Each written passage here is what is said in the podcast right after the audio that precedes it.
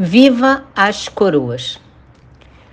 Publiquei a foto acima, é uma foto minha com a rainha Elizabeth, com o título Viva a Coroa, no meu Instagram no dia 8 de setembro, para homenagear a rainha Elizabeth, que havia acabado de falecer aos 96 anos e após 70 anos de mandato. Um amigo meu, muito espirituoso, curtiu a foto e comentou: Qual delas? Na mesma hora respondi: As três. E assim nasceu, corrigido, o título deste texto. Por quê? Porque, a partir da observação do meu amigo, logo percebi que o viva não poderia ser somente para uma coroa. Pesquisando o dicionário, anotei, entre outras, as seguintes definições para coroa: coroa, pessoa de idade indefinida, mas com sinais visíveis do envelhecimento. O cabelo grisalho ou a calvície, as rugas, a cintura grossa, os movimentos lentos. Coroa, adorno circular feito de metal precioso e pedrarias para colocar na cabeça dos reis como símbolo de soberania diadema. E coroa é um termo jocoso, atribuído a pessoas com mais de 40 anos. Ou seja, uma foto, três coroas. Para mim, o legado da Rainha Elizabeth é inquestionável.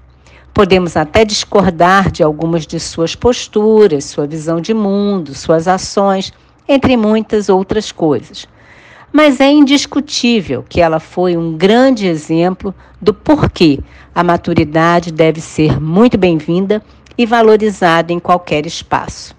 As lembranças que ficarão da rainha são aquelas relacionadas à capacidade que ela tão bem demonstrou de se adaptar às mudanças do mundo e aos reveses que sofreu ao longo dos seus 96 anos. Alguns chamam isso de resiliência palavra que até décadas atrás soava como um termo importado da língua inglesa, pouco usual no nosso vocabulário, que vem de resiliente, flexível, elástico. Elizabeth teve que ser resiliente até por circunstâncias que eram inerentes ao cargo. Ela assumiu o compromisso de servir a coroa, aos súditos, e foi leal a isso até o final da vida um viva para ela.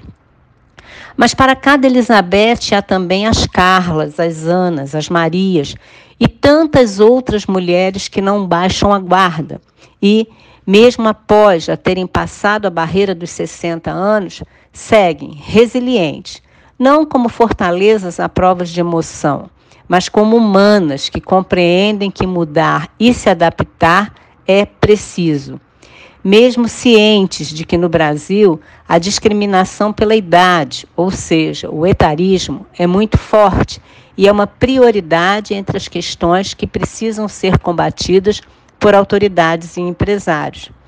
Mais de 87% das mulheres na maturidade acreditam que têm menos oportunidades do que os homens no ambiente profissional. No entanto, apesar das adversidades, quando a maturidade chega, é hora de nos fortalecermos com ela e lutarmos por dignidade e espaço. Um viva para todas elas. E daí vem a outra coroa, um ornamento colocado sobre as cabeças para evidenciar soberania, autoridade, grandes feitos ou vitórias. A rainha Elizabeth a usava com propriedade. Não sabemos quantas coroas ela tinha mas sabemos que usou em diferentes situações mais de dez diferentes modelos, todas joias finíssimas. Entretanto, o termo coroa também se refere à honra, glória, vitória ou recompensa.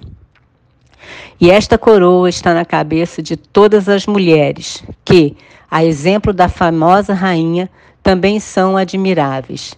Não porque tenham um título nobre na frente do nome, mas porque são pessoas que lidam com problemas reais e sobrevivem todos os dias.